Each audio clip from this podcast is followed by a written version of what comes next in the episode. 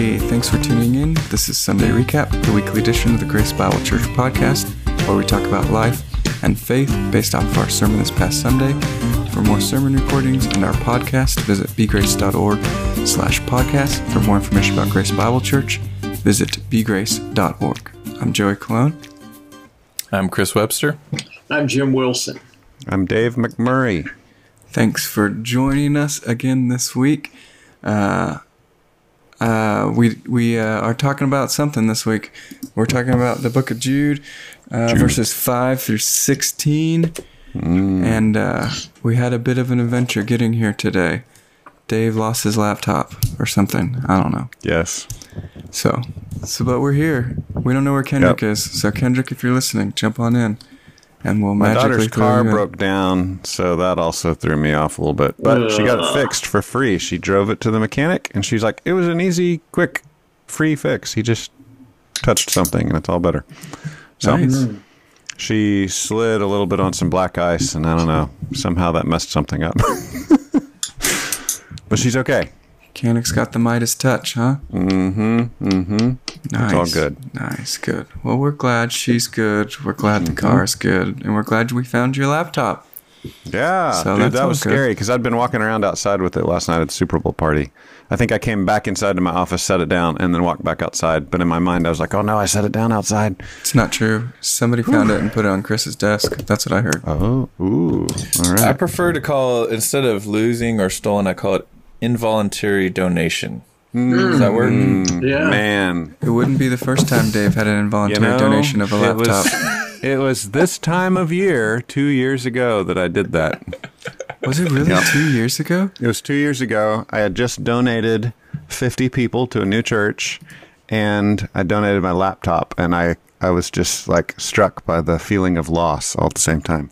Man, it feels like just yesterday that your laptop Isn't that was weird? gone. Yeah. Yeah, I guess it's Two about years, time to man. lose it again. time warp. It feels like it was a year ago because we just lost a year That's true. in the black hole of Corona. Yeah. Oh man, good times, huh? Mm-hmm, Good times. Good times. Well, you want to talk about Jude Yes. or in. Beowulf? You're in. I'm here. All right, cool. Well, this is this was a was this a record for second service length? Did you time yourself? Dude, I don't know. We'll have to That's look at the question. recording I'm not because sure. I feel like sitting in there it was more than 56 minutes, which 56 minutes is your record, isn't it? Uh, since we've been keeping records, yes. I think I went over an hour once. I don't know. But but yeah, somewhere around there. The record is in that range. You know how I am with numbers. It's like Uh-huh, a 10 point variance. between 48 and 110 minutes. yes. Hopefully, yeah. But It, This- it was a little longer than average. Mm-hmm, For sure. For sure. Yep, yep, yep, yep. So that means I can uh, judge by how many times dudes are like rubbing their forehead while I'm preaching. That helps me to know I'm Yeah. going late. You know how else you could judge the big clocks we have up for you too. You could judge by know? those. Oh, Those, those, uh, those keep time. if only that worked. For some reason, my brain, I look at faces more than screens. So Yeah, yeah. snark I'd, is and strong. I'd forgot. I'd forgotten to turn on my my timer. I I've been using a timer, which usually helps me, but Yeah, yeah. I'd forgotten to turn it on. I really, I just had a great thought though too. Mm-hmm. We could have Kendrick slowly fade in the Chariots of Fire theme song. The longer you go, mm-hmm, once you. Dun, dun, dun, dun. That would be a good little subtle. No one would understand. But then if it got Yes. really loud, yeah, then you'd mm-hmm. know. Yeah. Will that help? I can make it happen, Dave. Mm-hmm, mm-hmm. Uh, no, I don't think that'll help. I hear that song in my head every time Joey gives you a hard time about length. So I, I thought mean, I I'm, would. I'm not. Weird. I'm not here to say that it's bad, and it's not a hard time I'm giving. What I'm actually mm-hmm. saying, I'm just observing. pretty He's just stating the facts. I'm just observing. Mm. It's it's uh, dispassionate. It's factual. Who's to say that a longer sermon is bad or, or Right. Yeah, or short one's good. Mm, Yep. Yep. Remember that whole talk last week about primary and secondary issues? Yeah. This tradition. This tradition. I'm starting a new tradition. Uh-oh. 56 minute sermons. you, you might. Uh, yeah. Okay. Cool. Good tradition. Yeah. Cool tradition, I bro. got the evening service version, and I think he trimmed it way down because Oh, it seemed like.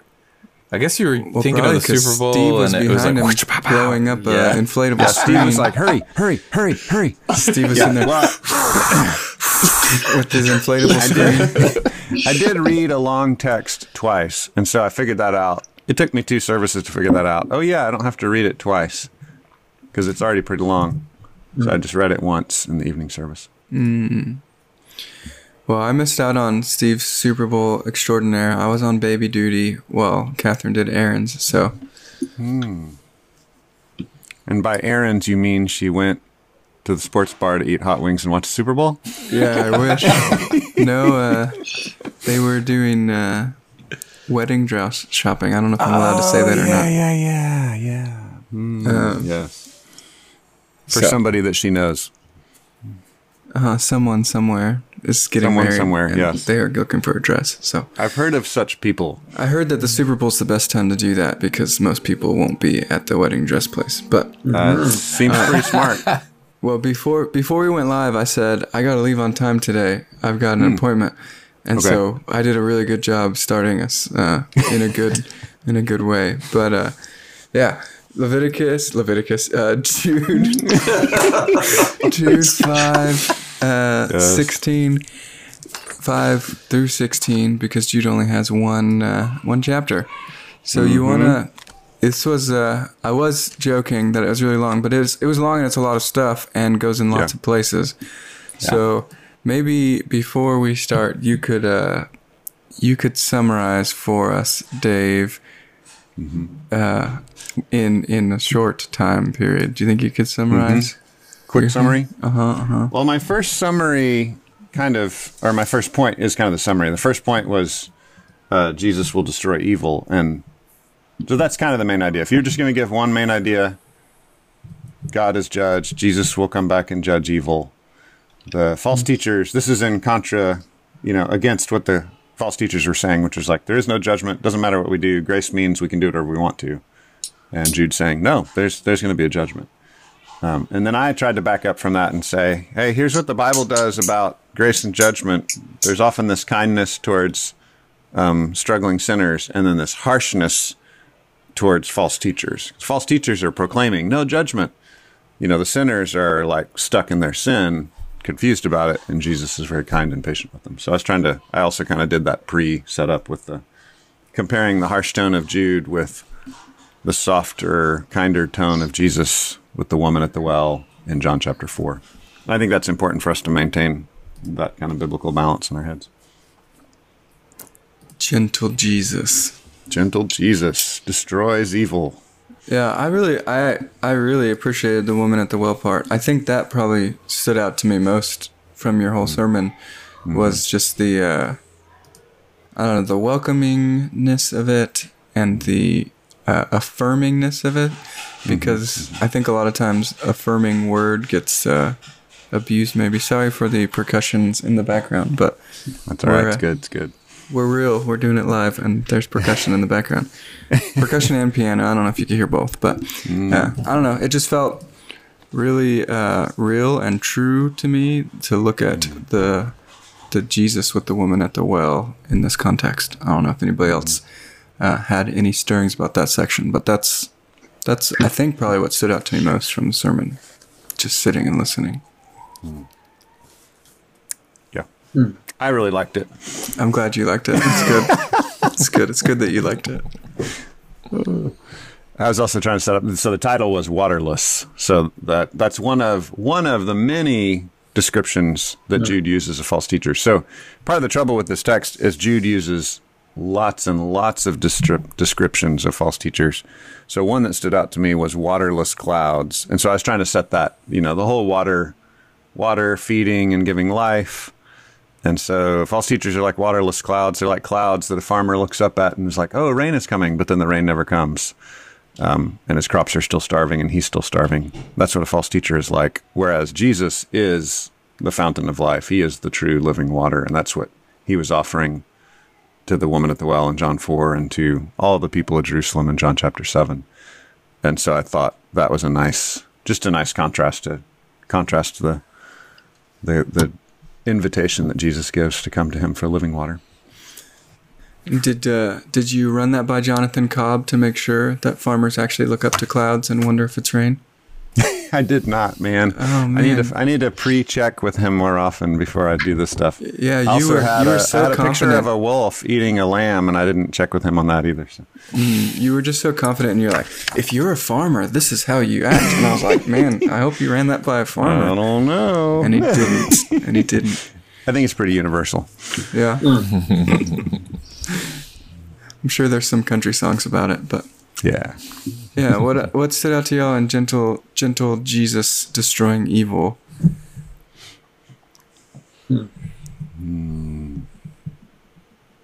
Everybody wants to talk about the other parts. Well, I, th- I I do think I think you hit well on um, that that we do tend to slip into only talking about gentle Jesus and not about judgment. That's our mm-hmm. culture, our mm-hmm. cultural leanings these days. Um, I've noticed that pendulum swing from at least the church used to have a, a very strong stereotype of fire and brimstone, mm-hmm. and then I think we we reacted to that and reacted to the culture's reaction to that. And and so sometimes we we go all the way the other direction. And and there is just startling uh grace.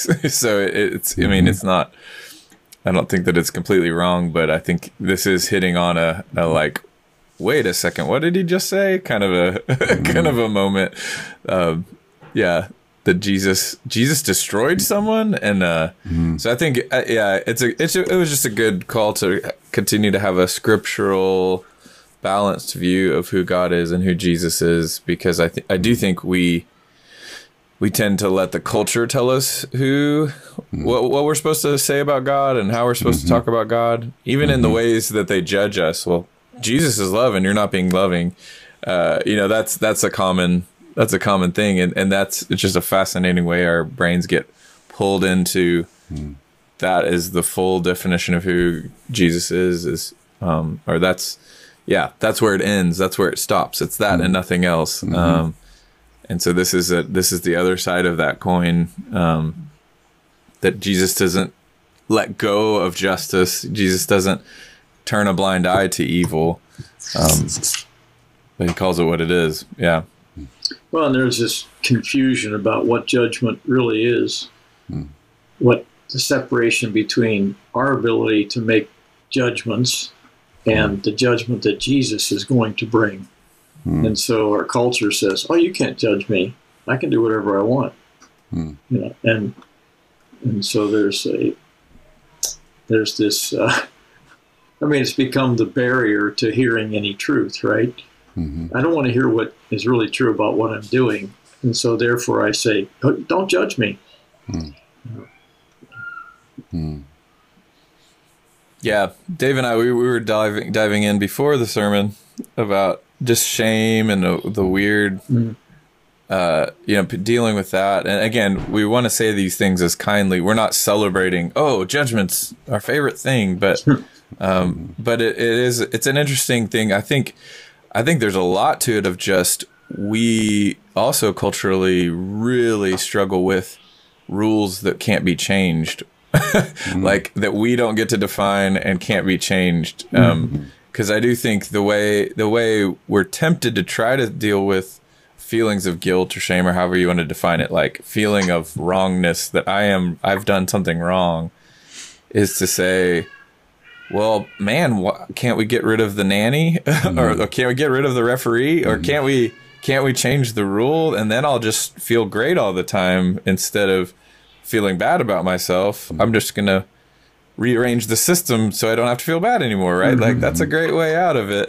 And ev i think all of us feel that temptation um, the fact that god sees what happens in secret like what a like oh man i can't even go hide and do wrong things. I, there's nowhere to hide. Um, but we do have that temptation of either we want to just change the referee get rid of the referee or change the rules um, and and but we don't get to right? There's a there's a standard praise god there's a standard that doesn't change. And that that is a comfort to those of us who rest in jesus. And that's, that's supposed to be a very hard thing for people who who aren't or they're mm-hmm. supposed to feel that guilt and and realize there's no way other way to deal with it than following mm-hmm. jesus mm-hmm.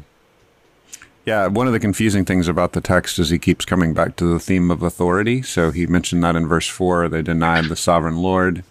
And then he talks about authority several times in, in verses 5 through 16. And and that's just disorienting for modern culture. Like, we don't know what to do with that because we're like, well, of course we know that's a meaningless point because who cares about authority? You know, like that's it, it's so ingrained in us as mm-hmm. modern people to not value authority that we're like, okay, interesting point, Jude, but kind of irrelevant. But it's it's it just shows how far off we are. You know, like we don't even we don't even value authority ourselves. Like that that is a huge area that uh, yeah, I'd love to do a whole nother sermon just on that. 'cause I feel like I really was zeroing in on leadership habits and immorality, but disrespect for authority is a huge part of what he's talking about as well.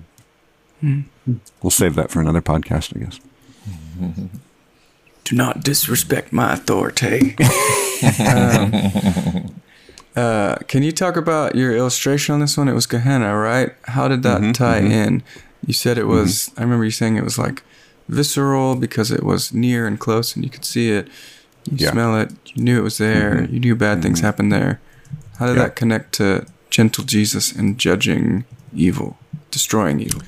Yeah, I think uh, I was trying to just add in an emotional tie of the same Jesus who we have a hard time thinking of as a judger of evil used this illustration, you know? so, like, okay, we know Jesus is going to judge. There are things in the New Testament that say Jesus will judge, right? So, statements about Jesus. But how did Jesus talk about the judgment? He talked about separation from God being like Gehenna, which was a place they all knew, which smelled really bad. It was viscerally disgusting. It was a place of constant fire and smo- smoldering smoke.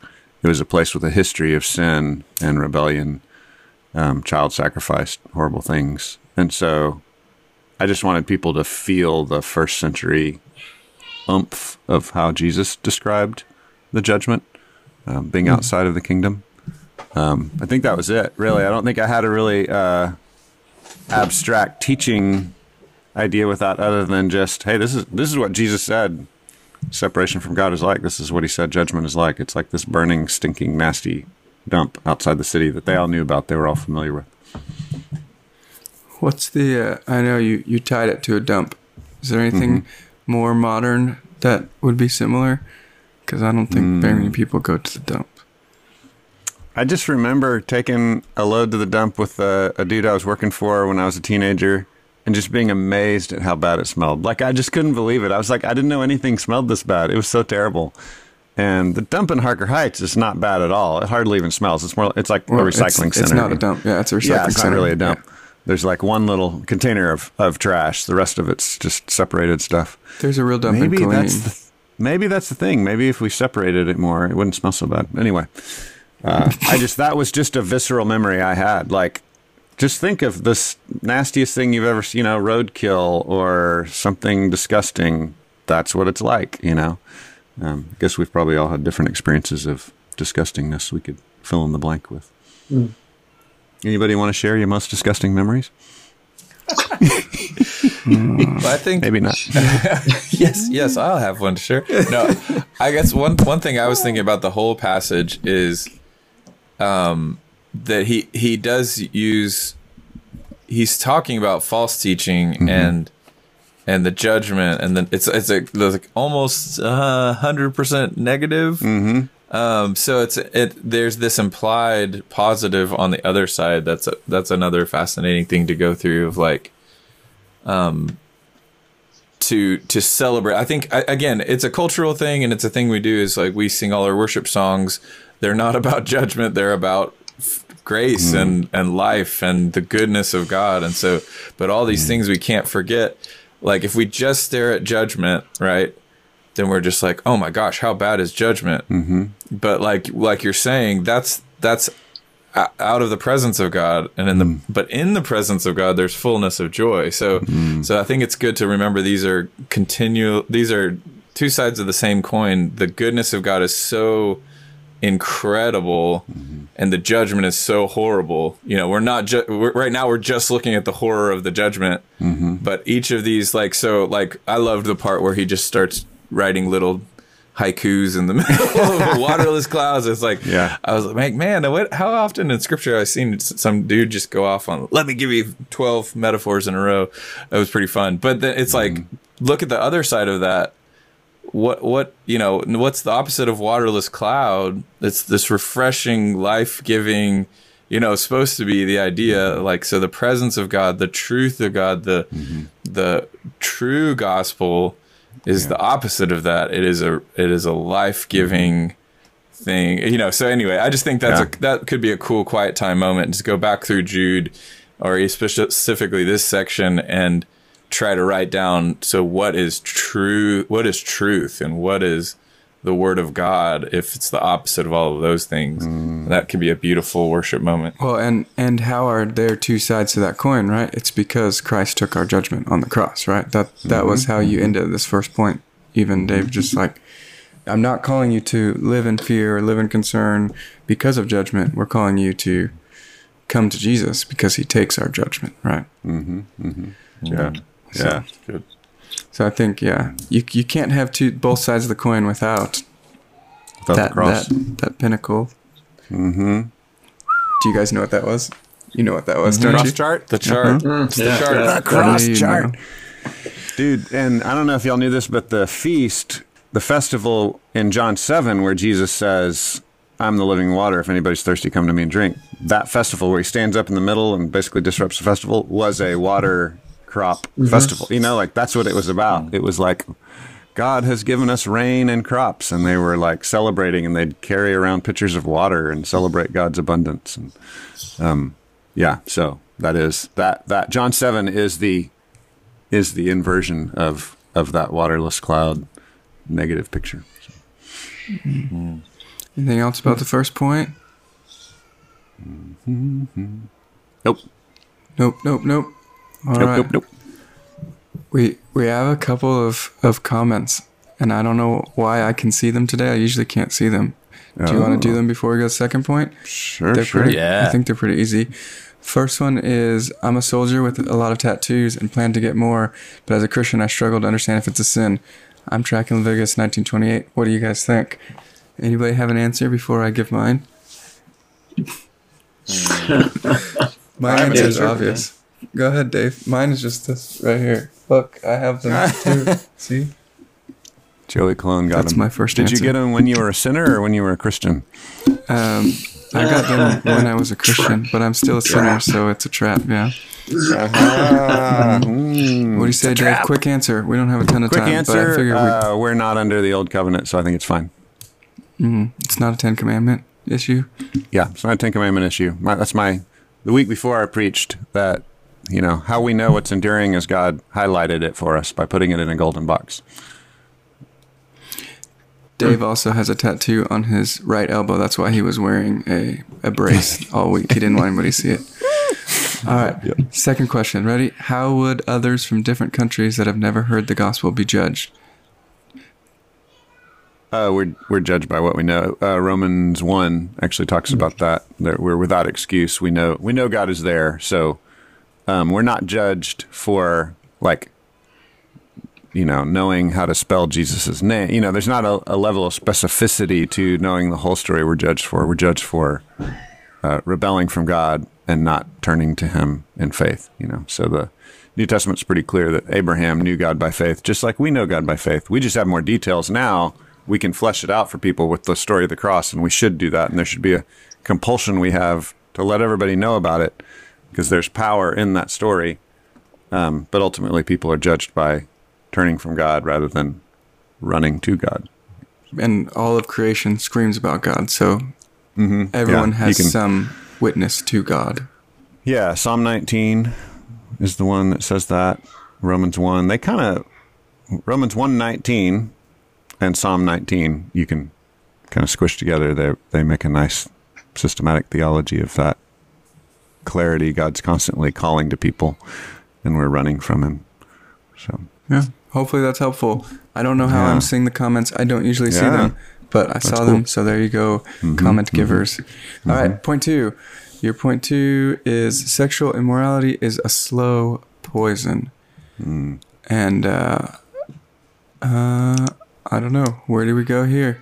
this was a big one, right? This, was the sermon one. within yeah. the sermon. Yeah. So, ready, uh, go? I don't know. Ready, go. What do you want to say? You want to summarize it first, Dave? This point Well, only. the the meaning of the phrase is it's it feels great up front, so it doesn't seem like poison. So that that was the point. It's a slow poison. God says it's poison. That means it's poison. Uh, those of us have lived a while and known people and seen different situations have seen it have a long term destructive effect on people's lives. Generally, when we dabble in sexual immorality, we don't immediately see it though. It, it's just like, wow, this this feels great, you know. Um, it's a very feeling based, pleasure based sort of thing. Um, yeah, so we we turn to God and say, okay, God knows better than I do how to live my life, and I already know. I can see in other areas as well. This is a really important argument. I can see in other areas that the first thing I want is not always the best thing for me. Like it's possible for me to want things that are bad for me. So just, I think that's the most important thing to agree on. Uh, that even people that that want to say that sexual immorality must be indulged in, even they would not apply that to other areas of life. They'd say, "Yeah, there's some things in life I want that aren't good for me." They just are refusing to apply that to sexual immorality. Well, we wouldn't deny that sin fulfills its promised pleasure. Hmm. Right. So, It how- it promises something that you you know you say, "Oh, that would be good," mm-hmm. and and it will fulfill that. But the consequence hmm. is not talked about. Mm-hmm. Mm-hmm.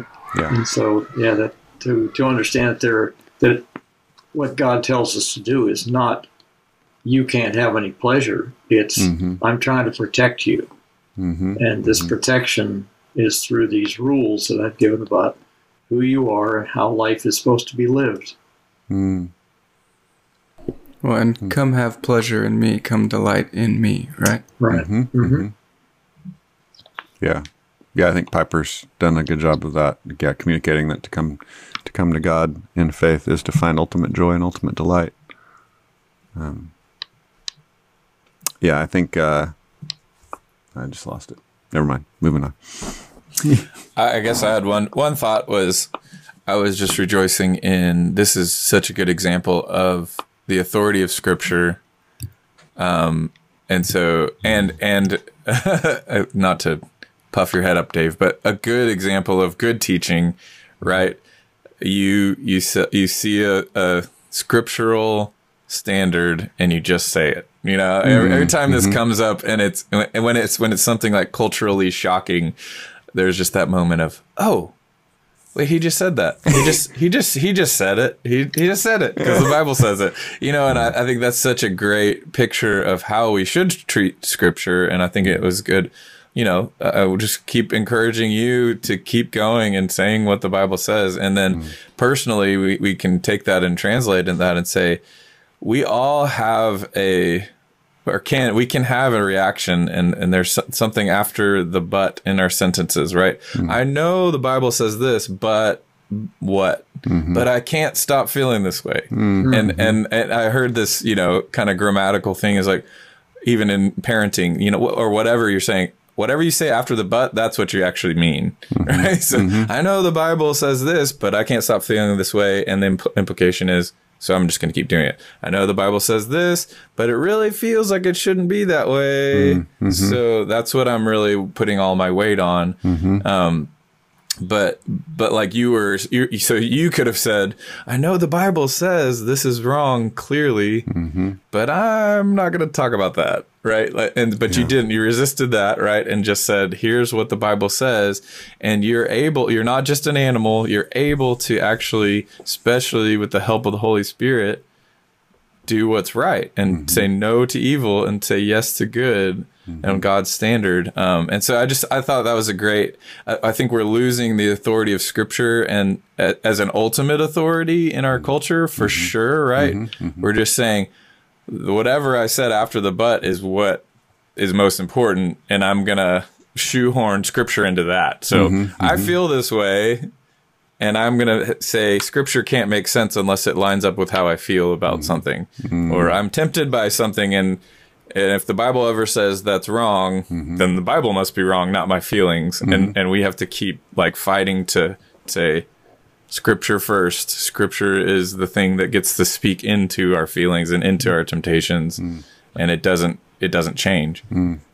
Yeah, I thought. Uh, yeah, I really liked that. Uh, I I also appreciated you pointing out, you know, the the Romans part where it's like, you know, it's just another sin. Like we don't need to make a big deal out of it, and then pointing back to us, right? So hmm. it's so easy. I feel like to be like, well, this thing and that thing, but not to look back at us and say, okay, well, what does Scripture say is just as bad as this? You said hmm. religious backbiting, being self righteous, hmm. right? Mm-hmm. So mm-hmm. um, I don't know. I thought I thought it was really cool to look back to it, and then now I'm looking at your notes, and it says in this part you had a picture of poison, pick of mm-hmm. poison, but I don't. Did you show a picture of poison? I was running I behind. you I just skipped it, pushed right? through it. I never showed it. Yeah. So I'm it really was there, but I never said, "Look at this picture of poison." You know. I'm really hoping it's um, what's his name, Kronk. Kronk. What's the guy from uh, Emperor's New Groove? With the poison. I'm hoping that's what the picture was. That's what you should imagine. But but it also reminds me, you know, in your notes it says pick of poison, but I'm thinking also like pick of poison, like you're picking your poison uh, in in what Yeah. your sin is, right? And then you're looking at Yeah. other people who are poisoned. You know, it's the log and the Yeah. speck almost. Like we're we're missing it when we're just looking at everyone else and saying this is where you're wrong, but we got to look at ourselves and and see the religious backbiting and self righteousness is is just as bad. I think it was necessary and good to focus on this, but uh, I appreciated you also saying, but you know, you're not off the hook either. Mm-hmm. So, anyways, Yeah. That makes me think too. Um, maybe a modern dynamic I hadn't really thought of, for, but for some reason I was just thinking about when Joey was saying that. So, so Dave, you can help me out. But you were you were saying, if I remember right, the way what a false teacher does is says, um, basically God has a standard, but you you'll be okay. Go you know go with your gut, follow your own passion. It's you know ignore ignore the standard, ignore the authority. Basically, I, I just had I guess it, it made me think the the weird modern thing of these viral posts and these little images and these little quotes that we pass along um, that basically say those things. Mm-hmm, you know, mm-hmm. believe in yourself, and you know, yeah.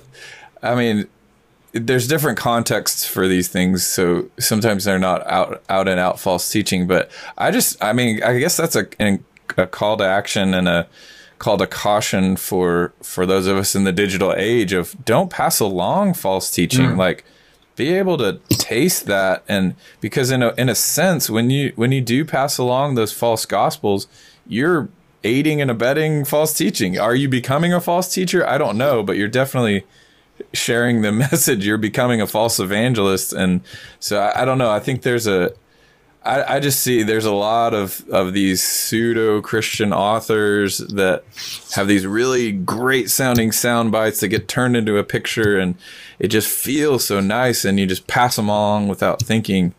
Um, and that becomes this loud shout after a while of, of a false gospel. So uh, that was a thing I hadn't really thought about, but we need to think about how we interact with, with the meme gospels, right? Mm-hmm. Mm-hmm. Yeah. For sure. oh man, Yeah, I think uh, part of what set me off the last few weeks is is seeing stuff like that, and I think the last couple of years seeing stuff like that, wanting to come to Jude to respond, and then Jude brought like more firepower than I think I was really wanting to bring. I was like, "Whoa, okay," but yeah, that's part. I think Gotta that was part of what was driving me to do. Yeah, yeah. So it was intense. Hmm. It was so clearly also just to clarify like why would i do verses 5 through 16 you know why would i do this huge chunk for jude relative to jude? Well it was because it's so clearly one like this is one section of jude. So often as a preacher i think in like themes. So this is the theme where he refutes the false teachers and he's saying the same thing over and over again. And i just underestimated how many details he was able to pack in there in those 11 verses so um, so anyway, that was my mistake. If I had it to do it all over again, I would do two weeks on it, uh, which would be hard to do two weeks that negative back to back. But I think, you know, both of those main ideas were the same overall theme, Uh, but yeah, Jude just has an interesting writing style. I feel like it's. Uh, I was telling Chris, it's like Beck. I don't know anybody listens to Beck.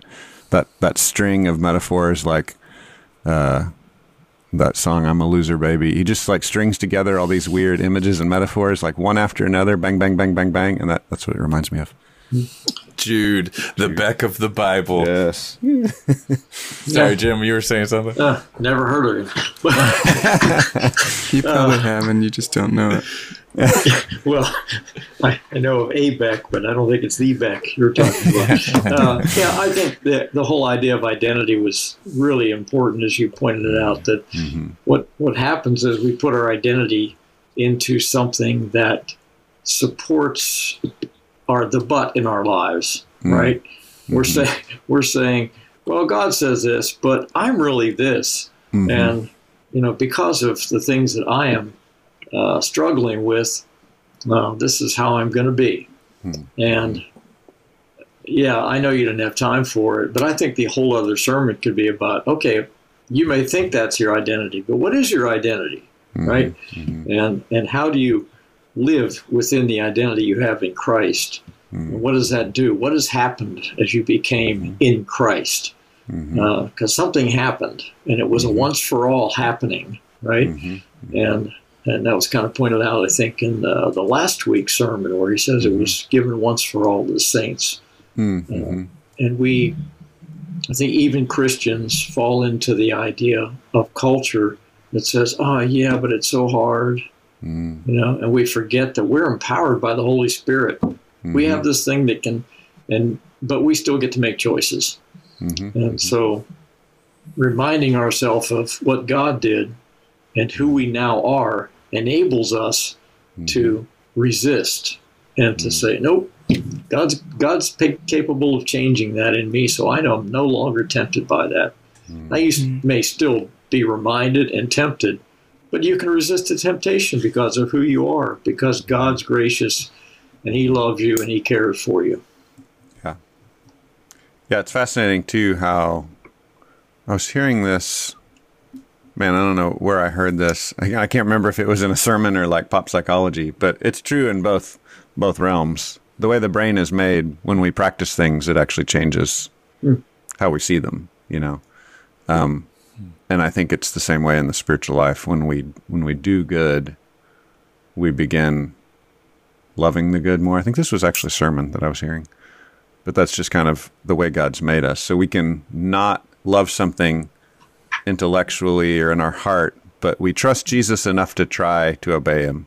So we do what he tells us to do. And the more we do what he tells us to do, we begin to form uh, or be formed uh, more and more in the image of Christ. We begin begin to love what Jesus loves, even though we maybe didn't really start there. We just loved Jesus, but we didn't love what Jesus loved, you know. And so we start trying to do what Jesus does, and it it, it forms us and it, it reshapes us. So, and I think it's important to say, like you did, Jim, that there are some, and uh, every Christian's experience with this is different. There are some temptations that just don't really bother you much anymore, and there are others that keep bothering you your whole life but you can learn to resist more robustly and more healthily and more joyfully often to those temptations. So I think it needs to be clarified that um, the test of spiritual growth is not if you're ever tempted again, because we're all you know we're all tempted.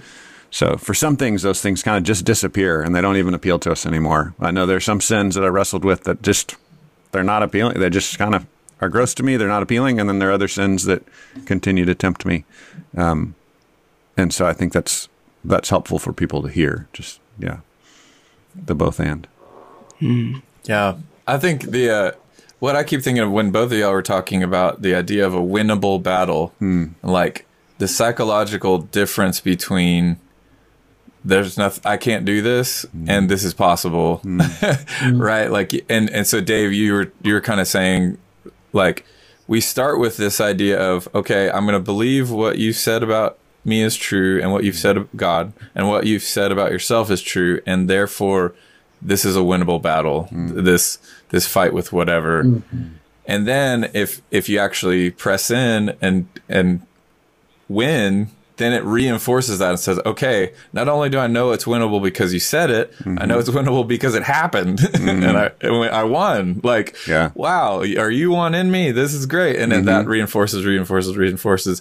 I had a silly, a silly illustration that it made me think of. Um, I don't know if you guys struggle with this, but most dudes I know have a hard time finding things. Like go into the cabinet and find whatever. Mm. and, and there's this funny thing uh, we say at my house.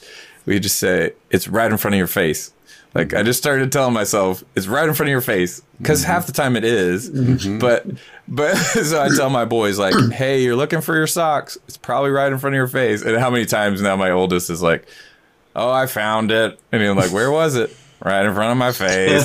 like, Yeah. but but what I've analyzed out of that is like, well, you know, this funny thing of like walking to the cabinet and like, there's no way I'm going to find this thing. Like, mm. like that's where my heart's at. Ugh, I'm going to search for 12 hours and never going to find it. But just saying that little funny thing, it's right in front of my face. I'm like, oh, it's a winnable battle. Like, I'm probably just not putting enough effort in, and it's mm. easier to go ask my wife because she knows where everything is. You know, I'm just gonna mm. give it. But that that winnable battle thing is so so big psychologically. Of like, it gives you the the uh, just that little push to actually try and to say, I'm not just gonna give up before I've even tried because I, I know it can. I, this thing can be won. Um, and so, anyway, there's my silly illustration. Well, and the more you win those, the more you're going to learn and know the cabinets and know their locations, which means you keep winning. Oh. Mm, nice. and he'll be don't conformed ever- to the image of Brooke. but don't ever ask me to look for something in a girl's purse. That- I'm- those places are scary, scary places. All right. Point three Point three. false teachers are selfishly destructive. Mm-hmm. Mm-hmm. Um, That Hmm. one wasn't quite as pointed as I wanted it to be. I was going to say maybe you can break down just the grammar of that sentence for me. Yeah. False teachers um, are selfishly destructive. The destructive is kind of obvious. That's kind of the point. That's the point of the whole passage. But the the selfish thing, I was trying to get at the the the bookends at the beginning and the end. He had a bookend of, and this came up other places too. But he had a bookend of the beginning. I think it was verse eleven or twelve. He talks about moving from Cain to um, Balaam to Korah, and Balaam particularly was a was a false teacher for hire, you know? So it was like he took advantage of others and that's he made it, you know, made money and that's why I did the false teaching kind of thing. Um, and then it comes back around to the very last verse. I got to look it up here to get it right. Verse 16, which is another one of the haikus that Chris liked. Grumblers, malcontents, following their own sinful desires, loudmouth boasters, showing favoritism to gain advantage. Um, so there's just that specific, like, they're showing favoritism, which is partiality, you know, a biblical sin of, of like honoring one person more than the other person because you can get more stuff out of that person. And that's what false teachers do. Um, so I just think that was that was the main point I was trying to pull out. Like I said, with Jude, he had he had like ten other points as well.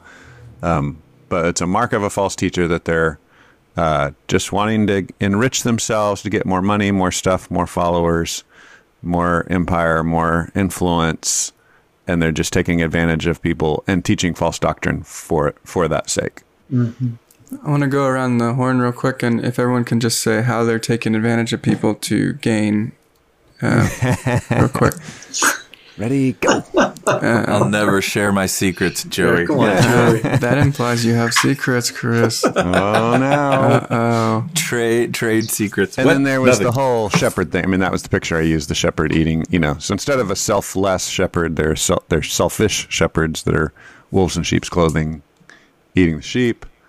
Uh, the waterless clouds, fruitless trees. You know, the whole. There's a bunch of that as well. yeah. I I guess my big question from this was if mm-hmm. if maybe y'all could help work through how does somebody so okay mm-hmm. hold on back up sorry. I'm filibustering myself now. Um you know you your application for this point is okay so leave like leave the selfish mm-hmm. leaders leave Yeah. the the manipulative leaders leave that church. You know, don't listen to that podcast. Um, stop watching that YouTube video. I don't know, but how how do we know? And I mean, I have an idea, I guess, but like how how does um, Bob know that the podcast he's listening to is a manipulative or selfish leader? Well, I think I th- so you know I've set up how Jude emphasizes. Dude, did I just get louder, or did I insert the uh, headphone deeper in my head? Okay, all of a sudden it's like way louder. It's Uh, I turned it up on the quite fit. soundboard from my house. You know, yeah. um, so Jude is emphasizing the watch their life aspect, but the New Testament says, watch what they teach. Is it true? Does it line up with the Bible? Does it talk about Jesus? Does it measure to the, you know, 1 Corinthians 15, the basic facts of the gospel? But also watch their life. So, so I think in reality, it ends up being both, right? Here, Jude is emphasizing the look at their life stuff. But I think to answer your question, Joey, like we have a family that came here from another church because of this. And it was a back and forth. It was like, hey, what he said doesn't seem to line up with the scripture. Oh, I see. What he said is actually helping him get more money. You know, and it was like this back and forth um, kind of questioning this and then seeing that and then questioning this and, and putting the, the two and two together. So I think that's how, like, for that example, that's how it worked out for somebody recently. Yeah, I guess it makes it, it makes a lot of sense, and it seems pretty obvious if like mm-hmm. I attend a church and it, mm-hmm. I can start to see that, and I can see that person's mm-hmm. life. I guess my question is more like, how do I know about this podcast host, or how do I know about this YouTube video or this meme that's Yeah. being shared? Yeah. You know, how how does one examine their lives, and you know, I, how, I how do I know? think I do think this shows an inherent danger in how we um, digest media in a consumeristic way apart from community. So, so some would take this to the extreme and say, therefore, we should never broadcast media. You know, but Paul broadcast media. You know, like in the first century, they were sending letters, but there was this um, affirmation that the person bringing the letter knew the guy that wrote the letter and he was the real deal. You know what I mean? So there was a there was still a community affirmation. So I think we can still look for that even in our consumeristic age. We can say, well, do the people around this person respect them? Are they healthy? You know, do they uh, do they bear the marks of love for their family, for their community? Um, and just I, so I just think asking the question. I think what you're asking is like where the line is, and I don't. I mean, I don't know other than clear. You know, there's clear black and white lines of they're absolutely sinning.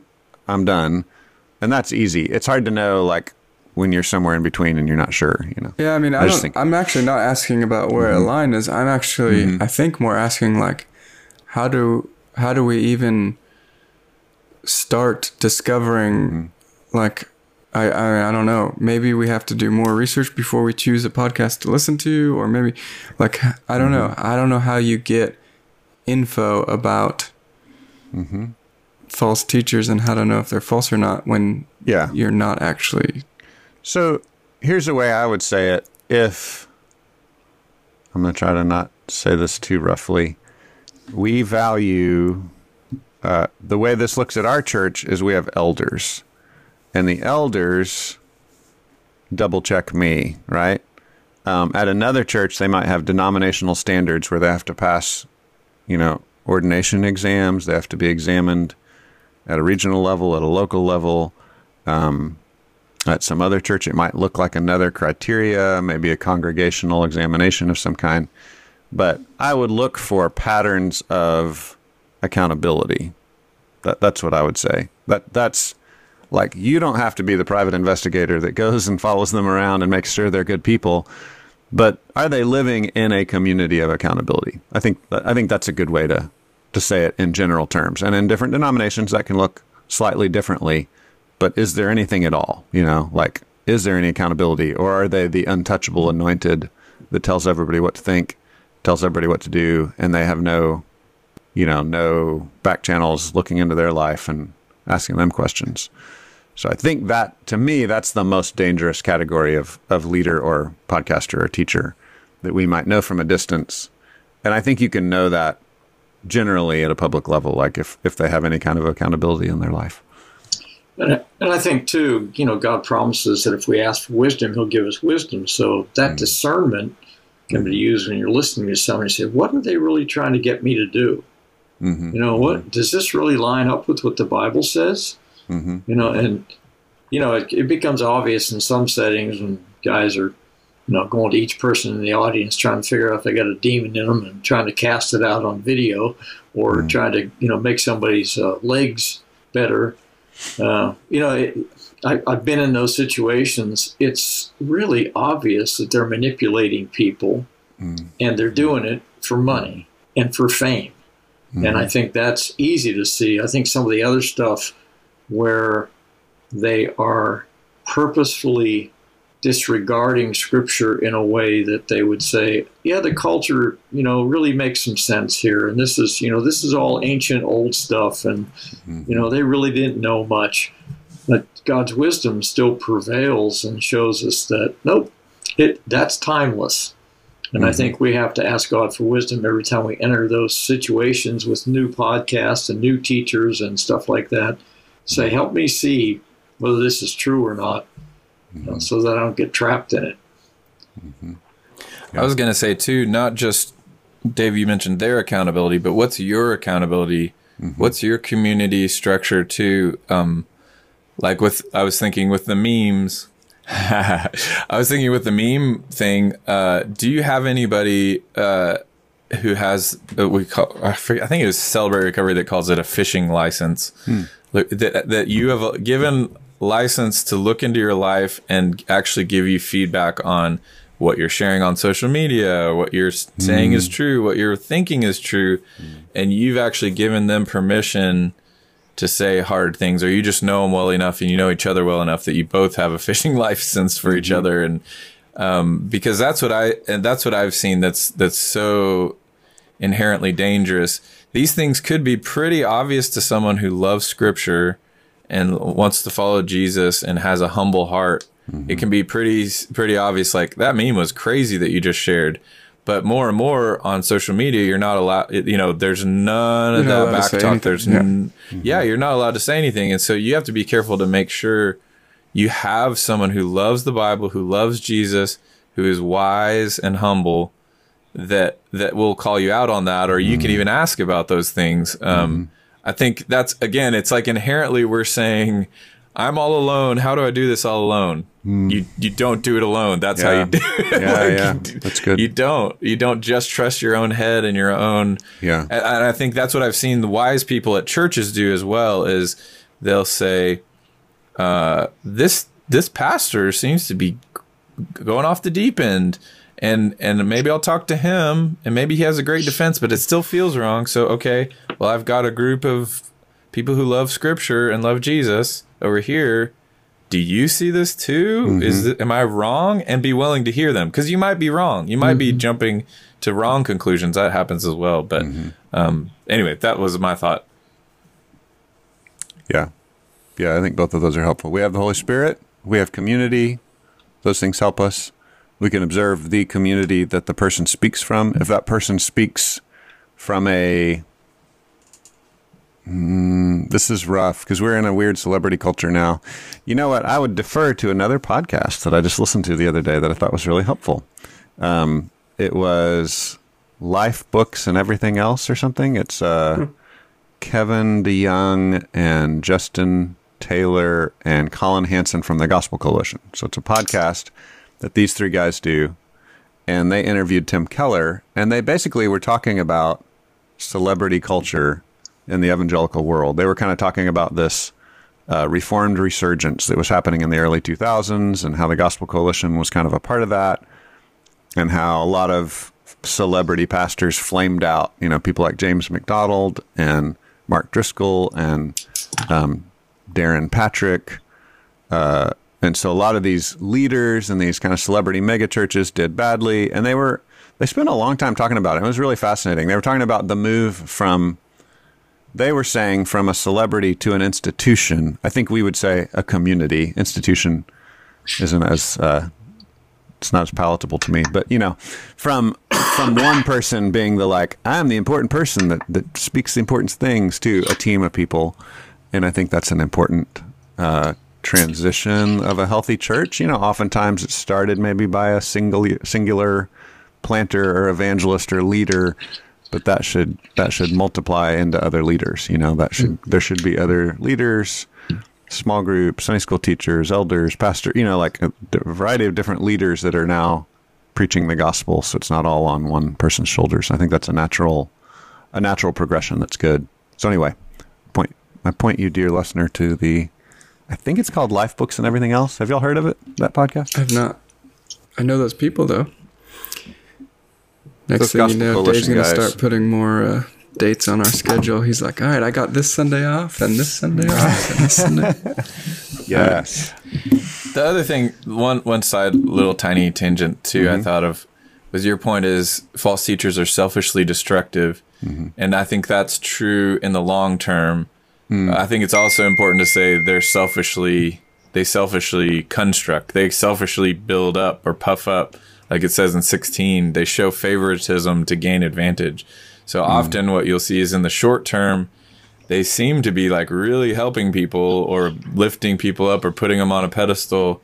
But then in the long term you see that was just for themselves and that inevitably was destructive to everyone including hmm. them.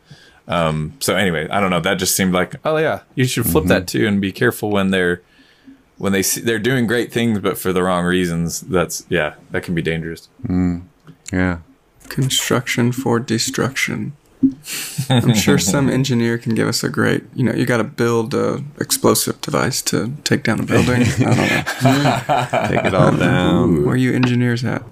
All right. Well, anything else on this point, or I guess the rest of the sermon? This is kind of the end. yeah that's it man Other thoughts? I can't believe we made it on time. Did pretty This- well this, uh, good great I sermon wasn't expecting that. Was. Thanks, man. Thank you. All right.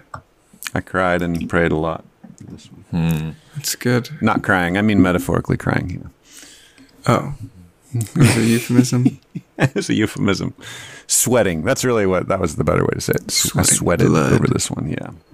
I, I think the one thing we didn't really touch on again, but I, that was did stand out in the whole mm-hmm. sermon was you were saying there's a false, there's a false. I don't know if it's false dichotomy, but there's a false way of saying you can either be kind mm. or you can believe in the standards of God Yeah. and r- believe in righteousness, and and Christians are called to both. Mm. And I think, I think you you model that well. I want to I want to continue to model that well. Of like w- when we hit these hard passage, when we're just traveling through a book, that's mm. one of the ways you have to end up not just saying your what you want to say. Mm-hmm. So we're just p- traveling through. But when we hit these hard things, we aren't we aren't celebrating how hard they are for you. We're mm-hmm. we're not celebrating. Oh yeah, we love just you know judgment and mm-hmm. oh man, we we're just gonna really enjoy heaping this weight on your heart.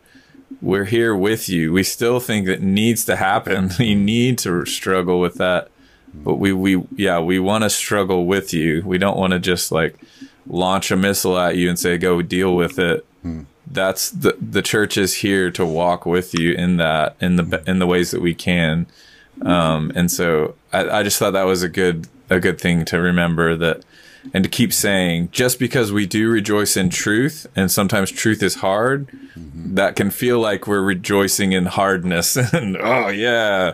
This is but we're, what we're really trying to say we're just going to keep saying the truth but we want to help you to own it and walk in it and we all need that. Walk stepping out in the light for the first time hurts and it's it's hard to stay out there um, but we we want to do that with you. Yeah. That's important. Word. Sweet. Well, thanks for tuning in, everybody. We will see you next week.